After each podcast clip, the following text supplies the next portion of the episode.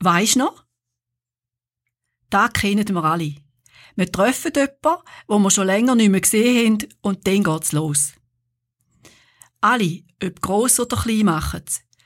Ich erinnere mich an eine Situation mit meinem Enkel. Er war noch ein kleiner Stumpe. Steht so vor mir an und meint, Weisst noch, Omi, wo ich noch klein war? Je älter wir werden, desto mehr gibt's zu erinnern. Erinnerungen schaffen Beziehung und wärmen alte Beziehungen wieder auf. Sich erinnern kann auch ärgern oder im Gegenteil beruhigen. Das Leben schwer oder auch leicht machen. Ich habe einmal von einem Kinderpsychologen gehört, dass es für Kinder am Abend wichtig ist, sich mit den Eltern an das zu erinnern, was am Tag passiert ist, und dass sie so die Erinnerungen positiver abspeichern. Könnte doch auch für uns Erwachsene funktionieren, oder?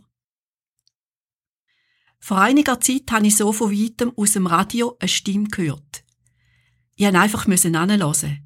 Ich war fasziniert und sofort habe ich probiert herauszufinden, wer das war. So bin ich zu der Marianne Frutiger gekommen. Sie wohnt in Bern und hat ihre Erinnerungen auf CD aufgenommen.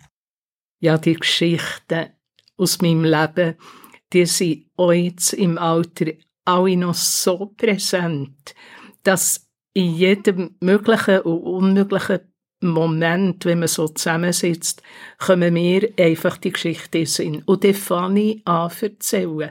Und da bin ich auch einmal mit einer Gruppe immer in der Skiferie im Montafon und da ist man am Abend zusammen gesessen und hat erzählt.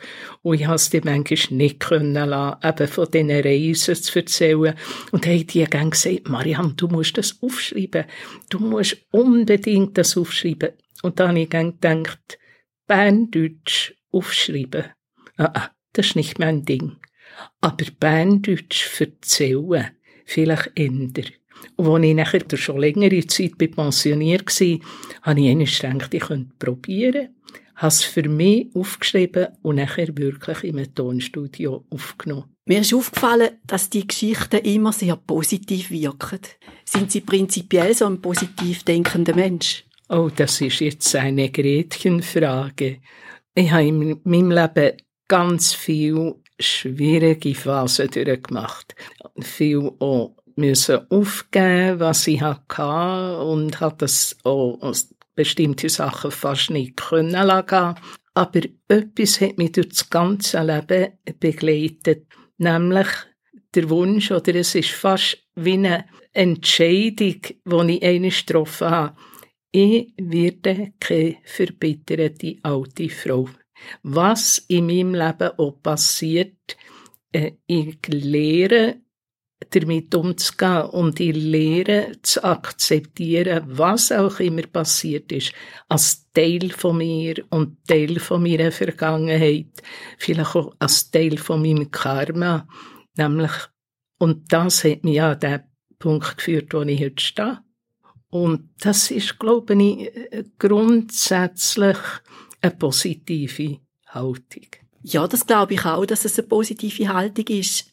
Und es ist auch damit verbunden, dass man immer wieder den Mut hat, wieder neu anzufangen. Ja, neu anfangen ist für mich gar nicht so eine Mutfrage. Es ist einfach auch so gekommen. Bevor ich nur habe gemerkt, was jetzt da, was ich jetzt wieder anzettle, bin ich schon mit drinnen. Weil ich so viele Mal in meinem Leben eine Idee hatte und plötzlich brennt für die Idee und habe gedacht, ja, das ist gut, das muss ich machen. Und, äh, und nachher bin ich schon mit drin gewesen. Nie ein wirklich ausgewogener Entschluss, ja, jetzt tue ich, glaube ich, oder sollte ich echt doch nicht. Einfach die Idee und nachher los. Sind auch Geschichten erzählt von der Familie? Hat das bei ihrer, bei ihrer Familie etwas ausgelöst? Haben sie angefangen zu streiten oder haben sie eher eure Geschichten anders empfunden? Haben ihr Diskussionen gehabt? Das würde mich sehr interessieren. Also in meiner Familie hat es gar nichts ausgelöst. Das ist einfach wieder etwas gewesen, ja, die Schwester, die macht da so Zeug. Und, äh, aber früher, früher bin ich mit meinem Bruder natürlich manchmal im Clinch gelegen. sich erinnern ist eine Frage von der Wahrnehmung. Wie man Geschichten in seinem Leben erlebt hat. Und je nach den Wahrnehmungsmodalitäten, wo ein Mensch damit lebt, ob er eher in Bilder sich erinnert oder in Emotionen oder, oder auch in akustischer Wahrnehmung, spielt das eine Rolle und so werden nachher auch die Erinnerungen gespeichert. Und jetzt bin ich ein völlig anderer Mensch als mein Bruder. Und er hat, obwohl wir in der genau gleichen Familie unter den genau gleichen Bedingungen aufgewachsen sind, hat er völlig andere Erinnerungen als ich. Und seine Reaktion war am Anfang, also, die spinnt, das war überhaupt nicht so. Gewesen. Und dann habe ich natürlich am Anfang mich verteidigt, doch, doch, ganz sicher, ich muss mich genau besinnen, bis ich dann äh, die Ausbildung zur Logopädin gemacht habe und nachher sehr viel gelernt habe über Wahrnehmung und plötzlich begriffen habe, das ist seine Wahrnehmung. So hat er die Erinnerungen gespeichert. Und meine ist eben meine Wahrnehmung. Unsere Bilder oder Erinnerungen an die genau gleichen Ereignisse sind unterschiedlich. Und das muss man können akzeptieren. Ich habe festgestellt, ich tue ganz klar in Bilder mich erinnern, aber auch in olfaktorischer Wahrnehmung. Also ich schmecke noch, wie es dann geschmeckt hat. Ich schmecke auf der Reise noch die Pinien, ich schmecke fast die Hitze, der Staub. Ja, das sind vor allem Bilder. Das von den Bildern merkt man ja, wenn man eure CD lost. Also ich hatte sofort Bilder. Gehabt. Zuerst habe ich gedacht, ja, was die erzählt. Und mit der Zeit hatte ich so viele Bilder gehabt. Es ist ganz spannend geworden. Und ich war wirklich auch in der Türkei gewesen. Dort, wo wir also fast nicht mehr können fahren mit dem Auto und so. Also wirklich spannend gewesen für mich auch. Sie haben mir gesagt, auch heute, dass das mit der Schule ein Thema war, in einer Lehrerfamilie aufzuwachsen. Wie ist das gewesen? Welche Stellung haben die Frauen in dieser Familie? Generell ist es klar gewesen, weil ja meine Tanten auch Lehrerinnen wurden, selbstständig sich hätten können durchs Leben bringen mit einem Beruf und zwei Tanten sind Lehrerinnen geworden und unverheiratet geblieben. Die haben sich wirklich selber durchs Leben gebracht. Die dritte Tante hat wegen ihrem schlechten Gehör ja nicht können einen Beruf lernen und hätte einfach den anderen in der Familie die Haushaltung gemacht. Obwohl sie eine hochintelligente Frau war. Es ist noch schwierig zu sagen. Meine Mutter ist die einzige Nicht-Lehrerin gewesen aber eine gebildete, weltoffene Frau, die Sprachen hat können. Und doch hat man manchmal ein bisschen das Gefühl gehabt, von ihren Schwägerinnen, dass sie doch ein bisschen weniger wert ist. Und der Vater hat vielleicht manchmal mit ihr auch nicht ganz auf Augenhöhe kommuniziert. Und das hätte auch dazu geführt, die Beobachtung zwischen meinen Eltern hätte auch dazu geführt, dass ich zum Beispiel mir als Kind geschworen habe, ich werde nie der Kummer immer länger von einem Mann und ich werde nie finanziell abhängig von einem Mann. Haben Sie auch etwa das Gefühl gehabt, als Jugendliche einfach daneben zu sein? Weil sie so viele Ideen hatten? Nein, eigentlich nicht. Als Jugendliche, ich hätte schon immer die Welt verbessern das ist klar. Aber ähm, auf der anderen Seite bin ich, glaube ich, trotz allem sehr ein angepasstes Kind gewesen. Heute, leben Sie auch heute noch in diesen Geschichten rein und hilft Ihnen da im Alltag? Nein, überhaupt nicht. Ich lebe nicht in diesen Geschichten. Aber äh, sie kommen mir immer wieder in den Sinn. Und dann, manchmal erzähle ich etwas in einer Gruppe davon, aber doch je länger, je weniger. Und vor allem nachdem, sie, nachdem ich mich jetzt noch einmal so intensiv damit auseinandergesetzt habe, äh, damit das Hörbuch können entstehen und äh, nachdem ich ja jetzt so immer wieder Lesungen mache ähm, in verschiedenen Altersinstitutionen, wird das Hörbuch die Reisen, die Geschichten, mehr so ein etwas an Bach. An Bach? Was heisst das? Einfach, was so nebenzu noch läuft. Aha. Also haben Ihnen eigentlich das auch geholfen, um in der Realität so ganz zu sein? Dass Sie das aufgeschrieben haben und dass Sie das aufgenommen haben? Oder ist das gar kein Thema? Nein, das ist gar kein Thema. Weil in der Realität bin ich lang vorher schon angekommen. Lang vorher. Und ich habe das Gefühl, ich habe mein, mein Leben geregelt. Und nachdem es geregelt war und grosse Chance besteht, dass ich keine verbitterte alte Frau werde. Nachdem ich da so ein bisschen eine Garantie habe, ähm, habe ich ja nachher hinter die Geschichte gehen und ein Hörbuch machen.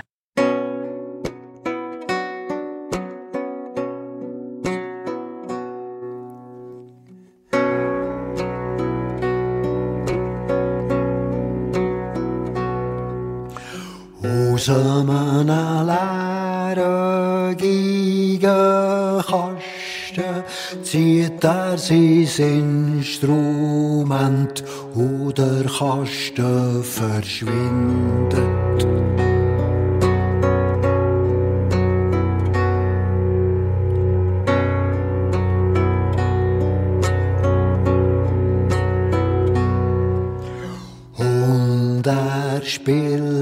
Ohne Bogen ein Lied ohne Wort und er dreht den Zylinder, doch drunter kein Kopf und kein Hals und kein Lieb, keine Arme noch bei, das hat er alles verloren im Krieg.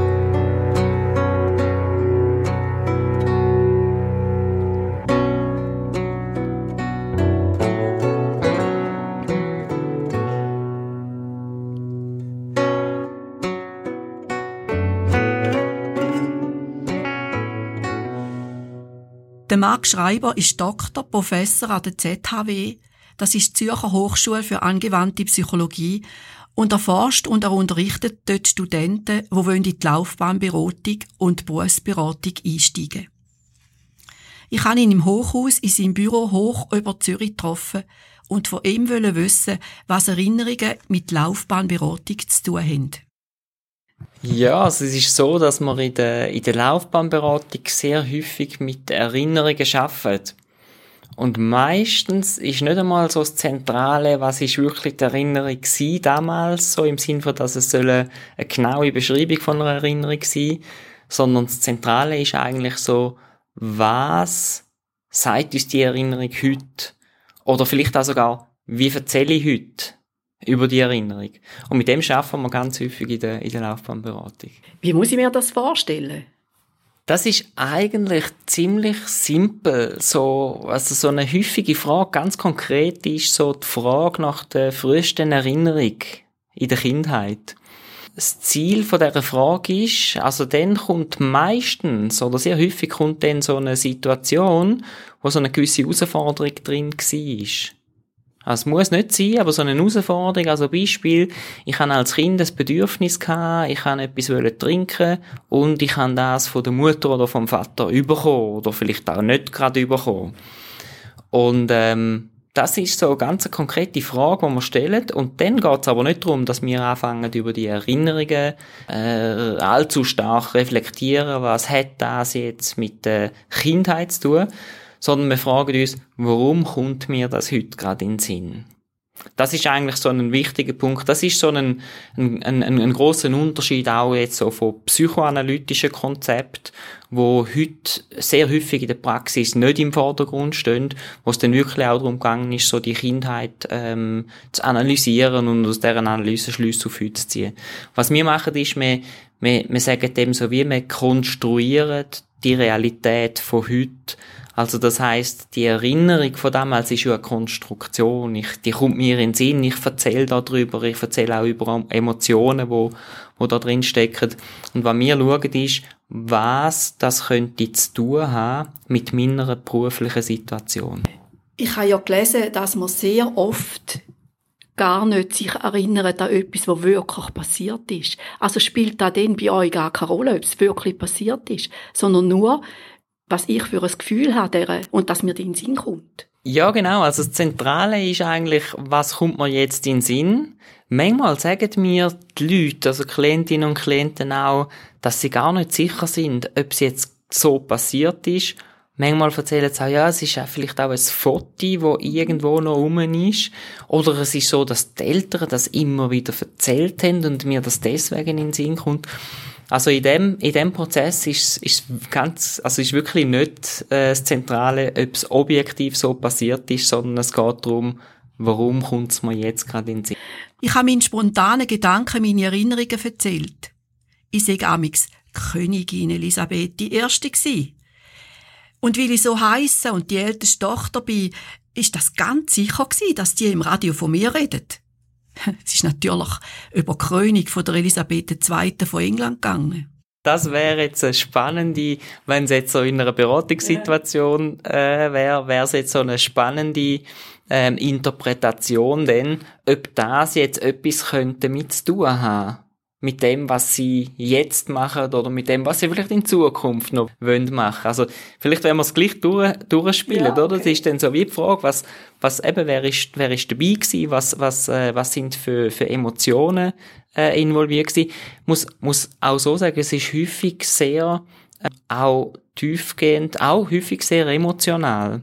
Das so ganz wichtige Bedürfnis, weil die Frage, die ich Ihnen jetzt für stellen in der Beratung, wäre, wenn sie das, wenn sie sich an die Situation oder an die Erinnerung ähm, erinnern, was denken sie, was für ein Thema, was für ein Thema, wo vielleicht wichtig ist für sie und ihr Leben, könnte in dieser Erinnerung drinstecken. Ist noch schwierig zu sagen, aber was sicher drinsteckt, ist, ich bin die Älteste gewesen und ich bin immer eine gewesen, die gesagt hat, den anderen gesagt hat, wie es durchgeht. Also, hat wahrscheinlich schon etwas mit mir zu tun. Ich habe auch gelesen, dass sie eine Arbeit geschrieben haben über der Mensch ist keine Maschine. Unser Hirn wird ja programmiert durch das, was wir uns erinnern, auch. Wie funktioniert das? Also, gebe ich da den nächsten Generationen weiter? Oder muss ich wirklich Ängste, die zum Beispiel meine Mutter hatte, bevor sie überhaupt daran denkt hat, mich zu haben, auch übernehmen? Es gibt verschiedene Modelle, also jetzt in der, in der Psychologie oder auch in der Persönlichkeitspsychologie. Ich glaube so, Früher hat man sehr stark so unterschieden zwischen, das ist genetisch und das wird mir weitergehen und dann gibt's noch die Umwelt und die Umwelteinflüsse und die genetischen Einflüsse, die, die vermischen sich. Mittlerweile geht man aber schon auch davon aus, dass, dass die Vermischung eben wirklich grösser ist, also dass durchs Erleben auch so ein, ein Einfluss auf meine Genetik kann stattfinden das ist aber vielleicht gar nicht so das Zentrale bei dieser Frage, so aus, aus, meiner Sicht, sondern das Zentrale ist so, was wird mir mitgehen, was muss ich übernehmen und das Spannende ist ja, dass so Ängste je nachdem schon können weitergehen werden, aber das Weitergehen kann wie beides bedeuten. Das Weitergehen kann bedeuten, Weitergehen kann bedeuten, dass vielleicht Nachkommen eben gerade aus deren Erfahrung von Ängsten, die relevant sind im Leben, dass sie sehr äh, starke Resilienz entwickeln. Und dass es eigentlich so wie gerade ins Gegenteil eine Entwicklung kann passieren. Und natürlich kann sich so eine Angst auch, auch über Generationen hinweg, hinwegziehen. Ich glaube, das Spannende oder, oder aus meiner Sicht das Wichtige ist, dass es wie nicht sie haben das Konzept von der Mensch als Maschine antönt, dass wir halt aus meiner Sicht keine Maschine sind und dass man deswegen nie könnt prognostizieren, wie es rauskommt. Das ist ja heute auch ein grosses Gebiet mit der künstlichen Intelligenz, wo man dort, äh, wo ich mit dem Kollegen Peter Glor ein Buch geschrieben hat zu dem, zu dem Thema. KI ist ja im Moment wahnsinnig in aller Mund. Müssen wir uns davor fürchten? Ja, ich habe lange Zeit so eine, so eine Perspektive gehabt, wo ich, wo ich jetzt gesagt habe, nein, wir müssen uns nicht, nicht davor fürchten, weil KI ähm, wird den Mensch nicht können ersetzen. Das ist nach wie vor das, was ich glaube, dass KI, also künstliche Intelligenz, den Mensch nicht wir können ersetzen. Wir sind keine Maschinen, oder? Das ist der, der Grund.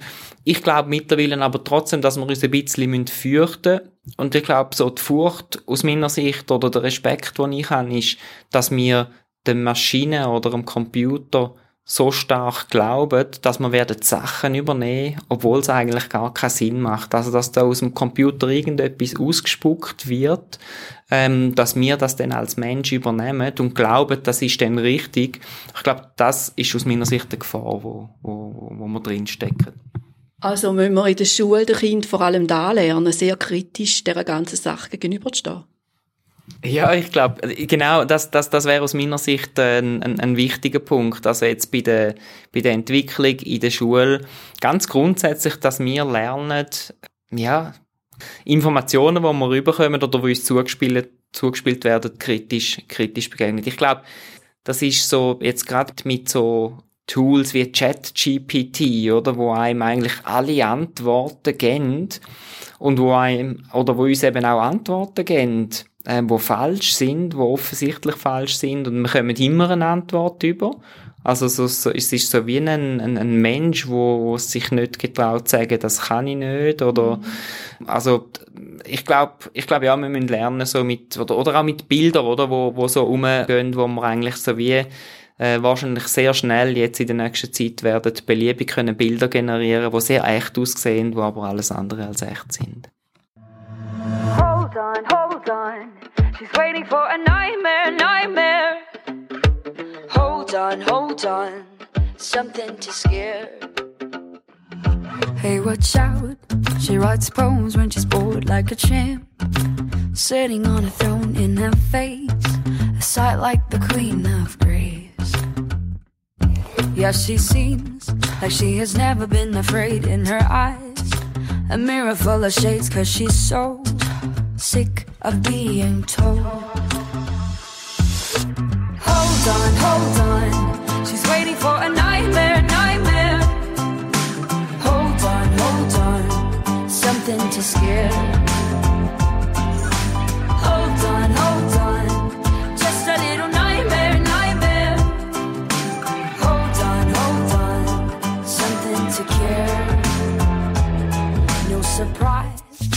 She hates when she cries, when she speaks.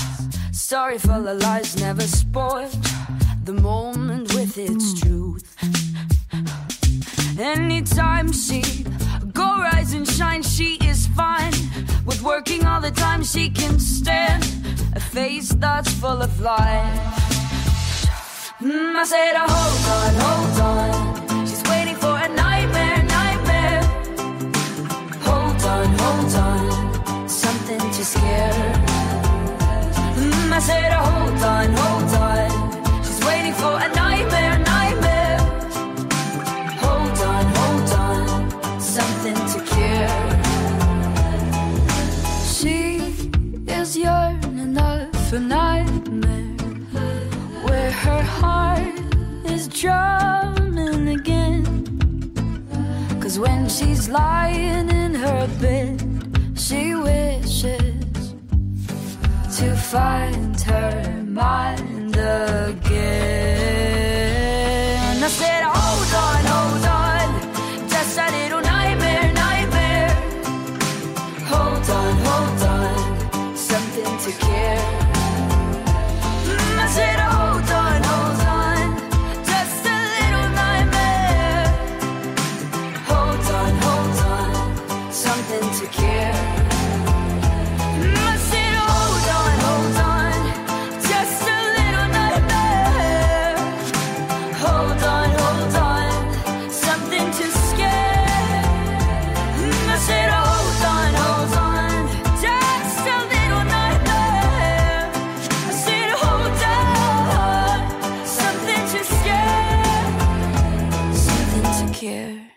Studie bezieht sich ja vor allem auf den Beruf.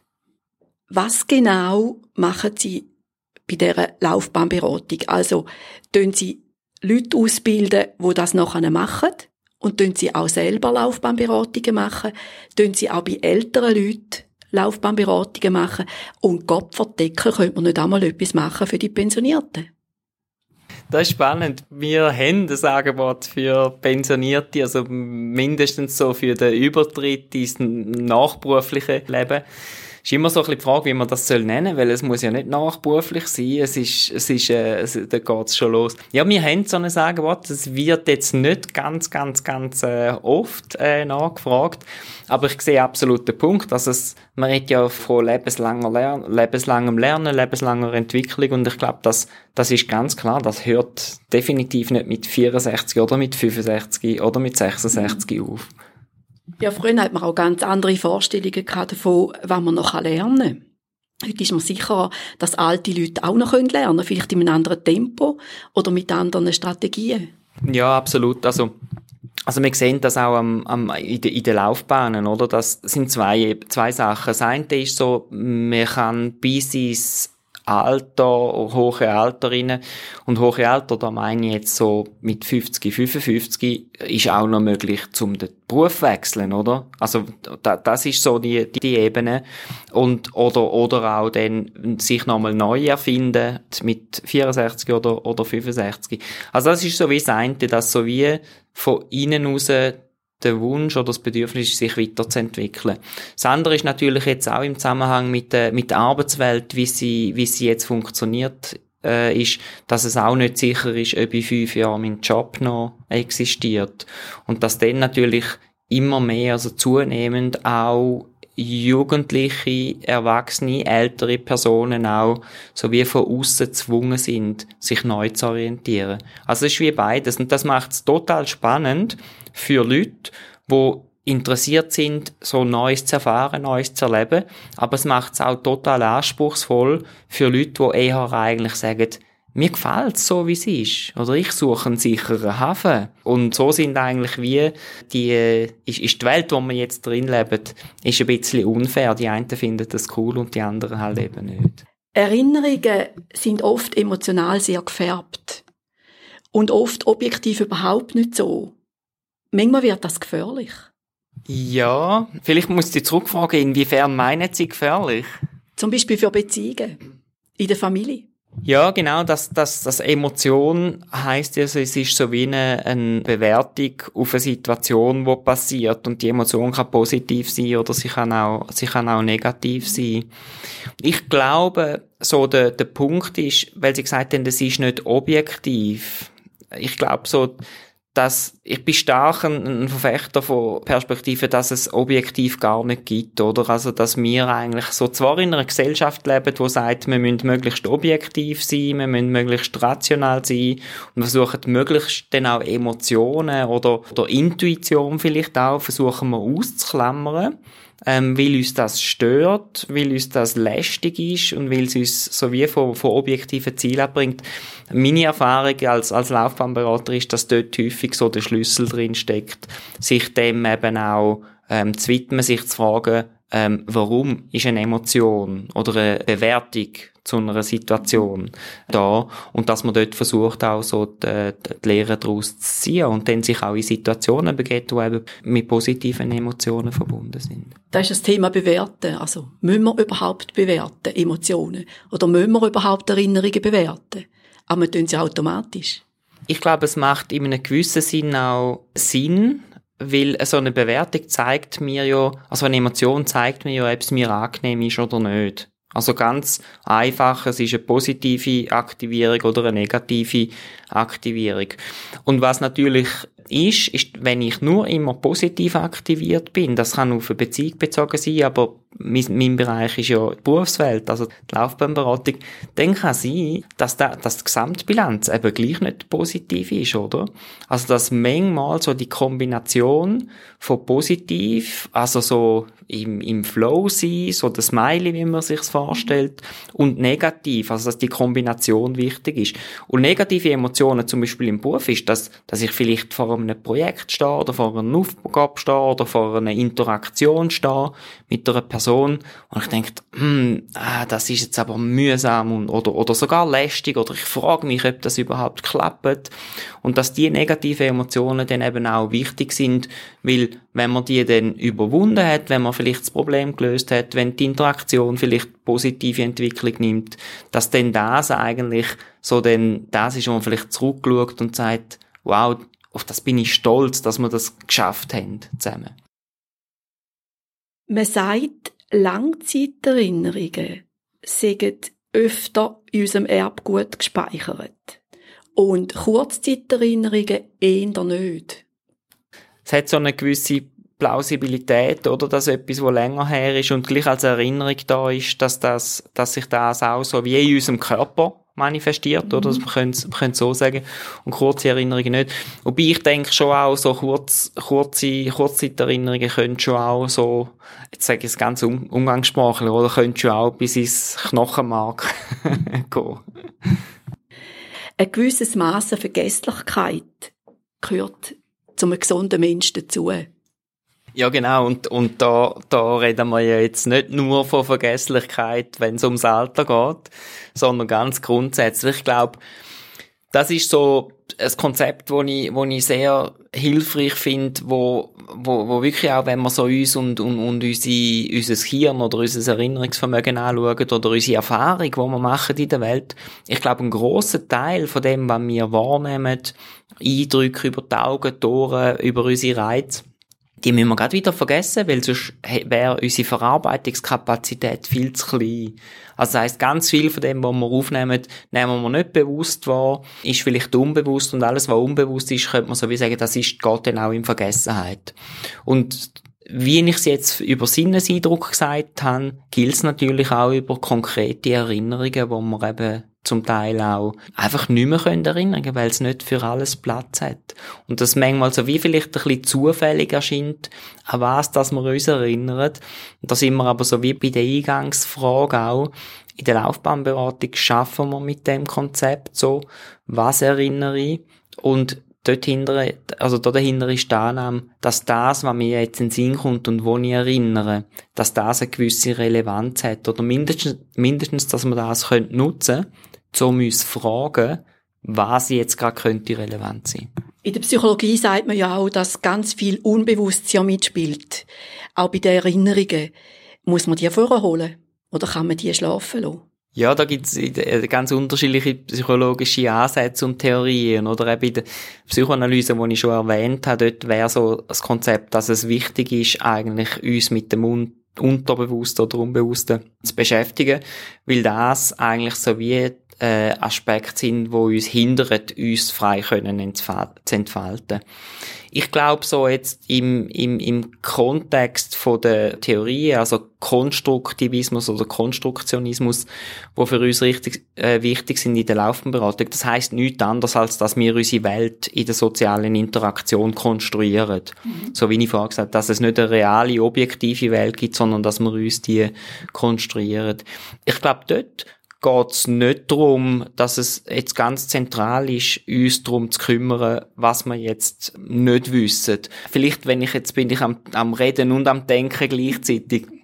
Ich glaube so, was vielleicht so hilfreich kann sein in so dem Konzept vom, vom Unbewussten ist, dass wenn wir zum Beispiel Entscheidungen treffen oder wenn wir so ein bisschen ein Bauchgefühl haben, wo uns ab und zu so wie versucht, einen Strich die Rechnung zu machen, dass es sich dann vielleicht lohnt, so mal zu fragen, was sagt uns das Bauchgefühl? Und dann kann es schon sein, dass Bauchgefühl eigentlich Emotionen sind, von zentralen Themen vielleicht auch, wo uns eigentlich sagen, hey, jetzt bist du dein ganze Leben lang bei deiner Laufbahn, versuchst immer weiterzukommen und eigentlich sagt mir der Bauch, hey, ich habe ein ungutes Gefühl dabei.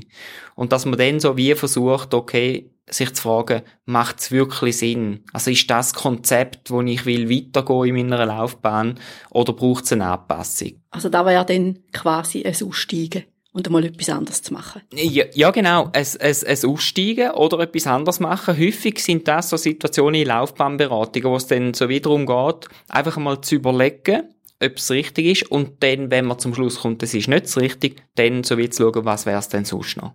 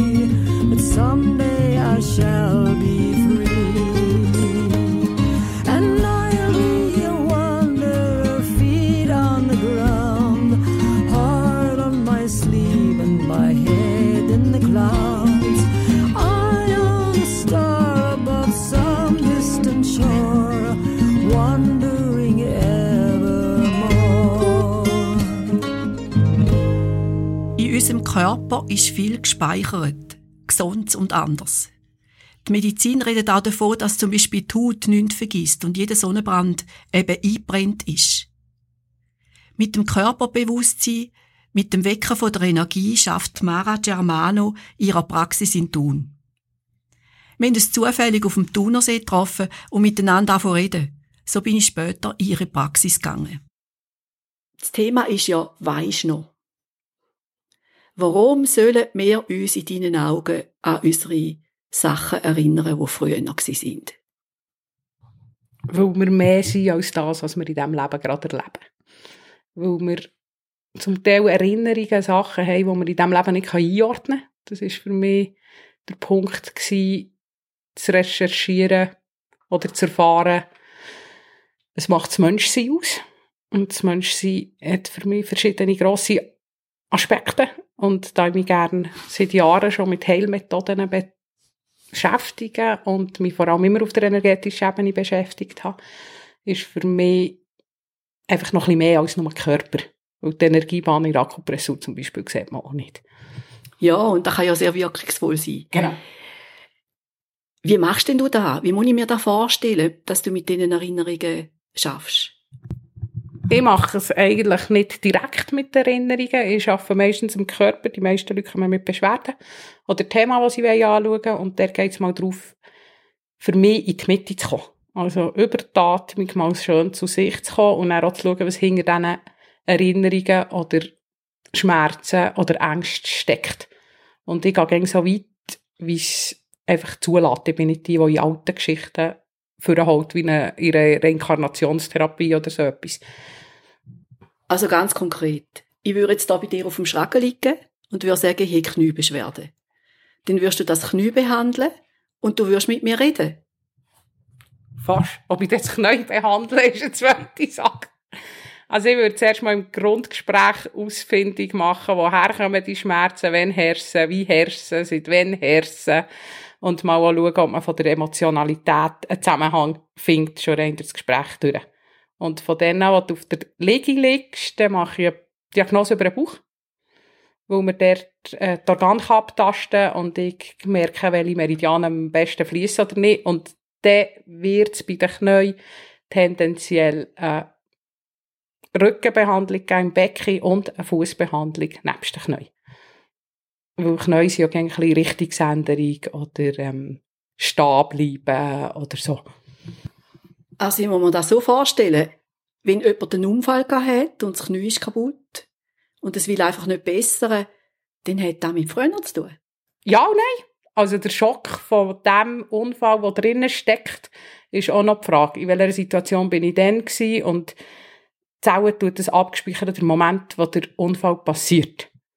Also ist dort mal eine Idee, den Schock aus der Zelle rauszunehmen. Das kann man über Kräuter und die Energiebahnen wieder in Fluss zu bringen. Und gleichzeitig ist die Frage, sind die Beschwerden vorher schon gewesen? Und hat es einen Zusammenhang mit meinem emotionellen Leben, wo ich drinnen lebe? Du redest von Kräutern. Also bist du so ein bisschen Kräuterhex. Ja, das sagt man mir noch oft.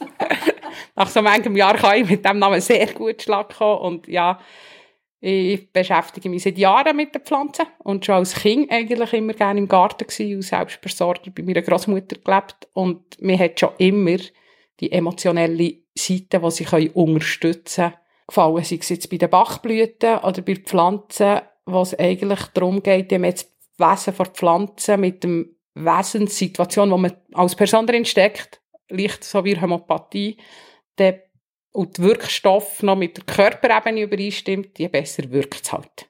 Du sagst so öppe wie Homöopathie. Was ist es denn? Es ist im Sinn vom ähnlich mit dem ähnlich, aber nicht auf der gleichen Ebene.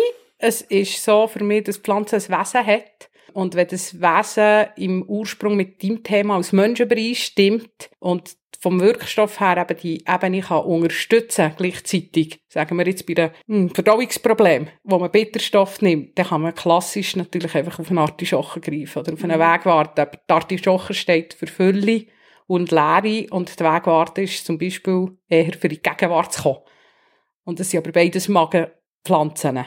Und der das Thema noch besser anzupassen. In welcher Form gibst du es denn den Leuten? Als Tee oder als Tabletten? Oder? Also ja schon längere Praxis. Je weniger, je mehr, indem ich eigentlich auf das Thema darauf aufmerksam mache. Ich bin ein sehr naturverbundener Mensch. Und am liebsten ist eigentlich, wenn ich schaffe, dass die Leute wieder rausgehen und sich mit den Pflanzen können beschäftigen können. Finde ich das Schönste. Und sonst arbeite ich mit Tinkturen und vor allem meistens mit CRS-Tinkturen, weil das einfacher zum Einnehmen ist.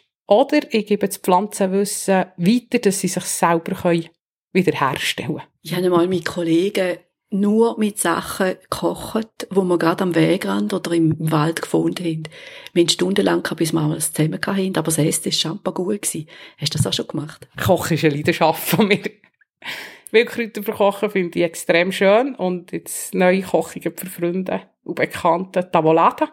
Einmal im, also jeder Jahreszeit eins und einfach mit den Pflanzen, die man hat. Und die meisten sind halt aufwendig in der Verarbeitung und im Waschen, aber Wildkräuterkoche sollte eigentlich fein sein. Und ich habe es jetzt so eingerichtet, dass ich gerne in den Jahreszeiten im Frühling mit grüner Kraft arbeite. Das heisst, aus dieser grünen, frischen Kräuterkraft. Und im Sommer ist es dann Blütenkraft. Und im Herbst wird es dann Samen und Wurzeln.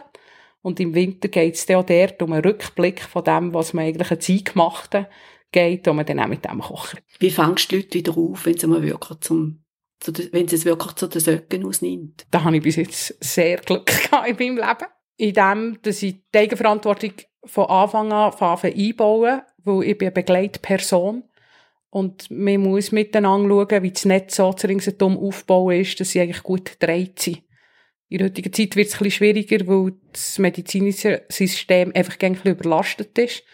Und dort schaue ich halt einfach, schauen, dass man im Vorausgang weiss, wo könnte ich noch her und wie kann ich her und wer habe ich an meiner Seite. Weil die Eigenverantwortung für mich etwas vom Wichtigsten ist und wird. Und sie müssen lernen, wo sie sich Hilfe holen können. Also, im Grunde hilft zur Selbst Selbsthilfe im Endeffekt. Ja, uns ist halt einfach gelehrt worden durch die Medizin, dass ich etwas kann und dann geht's mir gut. Und der Aspekt stimmt in meinen Augen einfach nicht so. Es ist eine Mischform. Und ja, es braucht Geduld und gleich muss man gerne schauen, was ist stimmig für den Mensch und wie lange geht es auf diesem Weg. Ich habe das Gefühl, in der heutigen Zeit ist das Gespräch und auch gerade eine Massage oder eine Akupressurbehandlung oder ein Fußreflex oder am Körper zu arbeiten etwas sehr Wichtiges, weil wir das einfach nicht mehr haben. Und das ist Nähe und Geborgenheit, die eigentlich über die Jahre hinweg einfach ein bisschen verloren gegangen ist. Und über den Körper kommst ja du irgendwie auch als Unterbewusstsein an. Welche Rolle spielt das Unterbewusstsein? Ja, immer wieder eine grosse, so viel ins Bewusstsein. Meistens sind uns gewisse Sachen gar nicht bewusst, darum steuert uns das Unterbewusstsein einfach gesagt. Ich meine, da gibt es auch ganz viele verschiedene Namen aus den verschiedenen Philosophien. Aber wenn einmal etwas bewusst wird, dann hat das Unterbewusstsein für mich dann nicht mehr die grosse Bedeutung in Fremdsteuerung. So. Aber in dem, dass man kann in einen Ruhezustand kommen und gewisse Sachen kann ablösen oder in Fluss bringen, gibt es dort natürlich eine Ruhe drin. Und das Lernen vom Differenzieren, was ist jetzt das Kopfkino, ist jetzt das wirklich meine innere Stimme, die mich führt und leitet, oder ist es einfach etwas, was ich mir wünsche, das muss man halt einfach lernen differenzieren. Du wirkst für mich sehr bodenständig. Ist da eigentlich das, was dich eigentlich ausmacht? Das habe ich zu meinem Glück mit auf den Weg bekommen. Ähm, ja, und ich glaube, durch die Bodenständigkeit kann ich auch in gewissen Gebilden oder in der Energiearbeit anders arbeiten, weil ich eben wirklich Boden habe. Und ich für mich viel selber Erklärung habe finden, auch was Aura und andere Energien anbetrifft, wo ich natürlich über den Verstand und über das Wissen über bin. Und das hat eigentlich die Methode gegeben, wie ich heute arbeite, über die Bodenständigkeit. Und die bekomme ich heute vor allem in der Natur. Also der Bezug zur Natur, dass wir ein Teil von dem sind und der kann regenerieren, ist das, was mich ausmacht am Schluss. Und wie ist das mit dem Sterben? Da haben sich meine Wissen und meine Erfahrungen in den Jahren natürlich auch verändert und gewandelt. Für mich ist es klar ein Übergang in eine andere Form. Und wir sind immer verbunden, auch mit den Leuten, die gehen und uns sind die ahnen und wir können auch Kontakt aufnehmen mit ihnen. Ähm, es ändert eigentlich die Form und die Art. Also wir sind einfach nicht mehr Körper, aber das Geistige und das Seelische, das ist immer noch um. Dann tust du auch mit Leuten Kontakt aufnehmen zu ihren Ahnen oder zu ihren verstorbenen Leuten. Auch das mache ich eigentlich nur, wenn es von selber kommt. In dem, dass ich ähm, gewisse Sachen sehe oder höre. Es ist aber einfach so, dass das auf meinem Lebensweg ein Teil von meiner Begabung ist, kann ich heute sagen, wenn ich nicht suchen und ähm, entweder ergeht es sich oder nicht. Aber es ist schon so, dass gewisse Botschaften kommen können und das ist wie Arbeit mit den Tieren über Tierkommunikation. Ist für mich der einfachste Vergleich. Oder auch mit den Pflanzen, wenn ich Botschaften von den Pflanzen bekomme oder die Art und Weise, wie sie uns unterstützen. Früher haben ja die Menschen auch noch nicht das können testen bei den Pflanzen. Und dann haben sie es ja einfach können wissen und erfahren. Und das ist für mich die Ebene. Und das ist auch beim Menschen so in meinen Augen. Du kommst ja, redest von Botschaften. Sind die Botschaften Wort oder sind das Bilder? Ich würde sagen, es sind drei Sachen. Es sind Worte. Heute kann ich das differenzieren. Früher habe ich gemeint, es ist wie ein Gedankenskonstrukt. Ähm, jetzt nach so manchem Jahr merke ich, dass das, wenn ich etwas bekomme, zum Teil gar nicht meine Wortwahl ist. Darum kann ich sagen, ich höre es. Manchmal bekomme ich Bilder. Das ist auch so, wie ich meistens weiss, dass eine Pflanze zum Mensch gehört. Dann sehe ich meistens Pflanzen vor mir in meinen Augen. Und heute kommt noch etwas Drittes dazu, dass ich weiss, es kann das Gefühl sein. Und das Gefühl sagt er dann, was du machen Das ist der, wo ich mich bei der Arbeit la, la leiten Indem dass ich den Kopf ausschalte und mein Wissen ausschalte und über dem, dass ich die Hänge auf den Körper lege und ich eigentlich mich führen Und die Leute sind auch immer wieder erstaunt, ähm, dass sie eigentlich manchmal ohne Beschwerden kommen, sondern mit einem Thema. Und wenn wir im Körper arbeiten, gleich Sachen blockiert sind, die sie gar nicht merken. Und da würde ich sagen, habe ich einfach so einen kleinen unsichtbaren Radar unter meinen Händen. Und wenn es dir selber mal schlecht geht? Ja, das ist eine Herausforderung. Ähm, wie gesagt, am besten geht es mir, wenn ich viel in Ruhe bin, viel in der Natur bin und ich kann, je nachdem, wie es mir geht, das auch länger, dass ich auf einem Spaziergang wieder kann regenerieren kann oder holen und sonst habe ich gute Leute um mich herum, die ich anrufe und frage und mir Hilfe holen. Und gell, für da haben wir eigentlich auch einen Hund.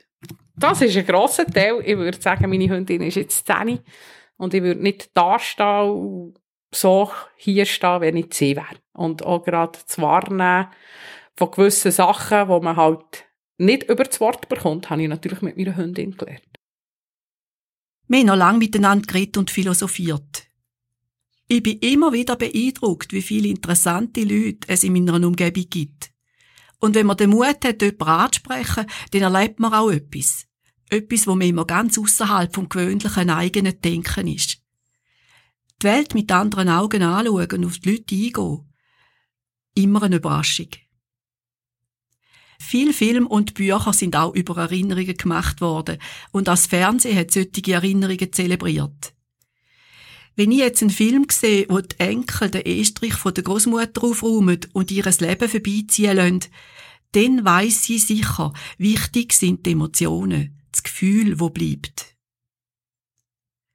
Die Gefühle können auch heilen, man kann auch damit arbeiten und man kann sie auch einfach anschauen und geniessen. Ich wünsche Ihnen viel gute Erfahrungen, wo Ihnen in der Gegenwart das Leben erleichtern, wo Sie darüber auch lachen können, wo sie einfach dankbar zurückschauen können. Unsere nächsten Sendungen sind am Sonntag, am 20. August vom 9. bis zum 10. der Beogottesdienst aus der katholischen Kirche Gutiert in Meiringen. Am Dienstag, am 22. August vom 8. bis zum 9. ins Kirchenstübli wie immer und vom 9. bis zum 10. ins Kirchenfenster zum Thema Schreiben heißt mein Herz zu teilen.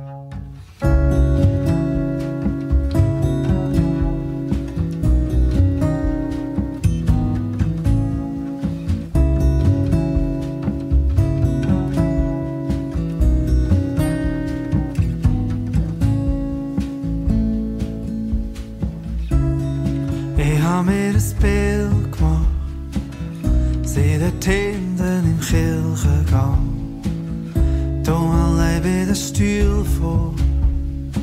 Zij komt langzaam, mijn vaders hand.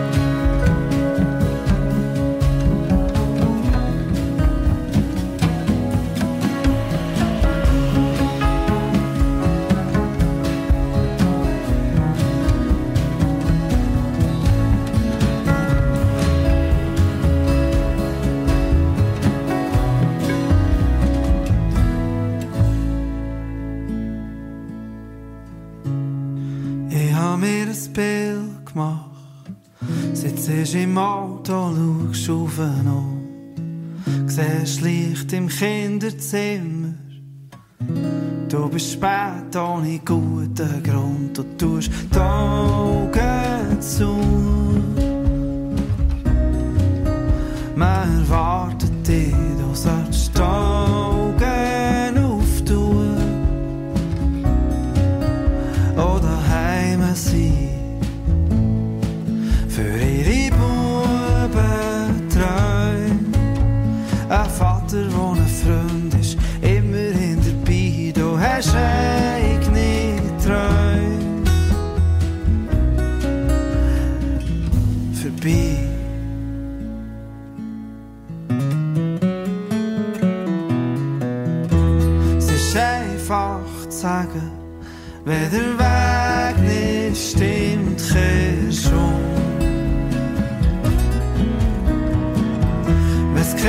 vergeht, der kannst nur froh sein, wenn die Wunde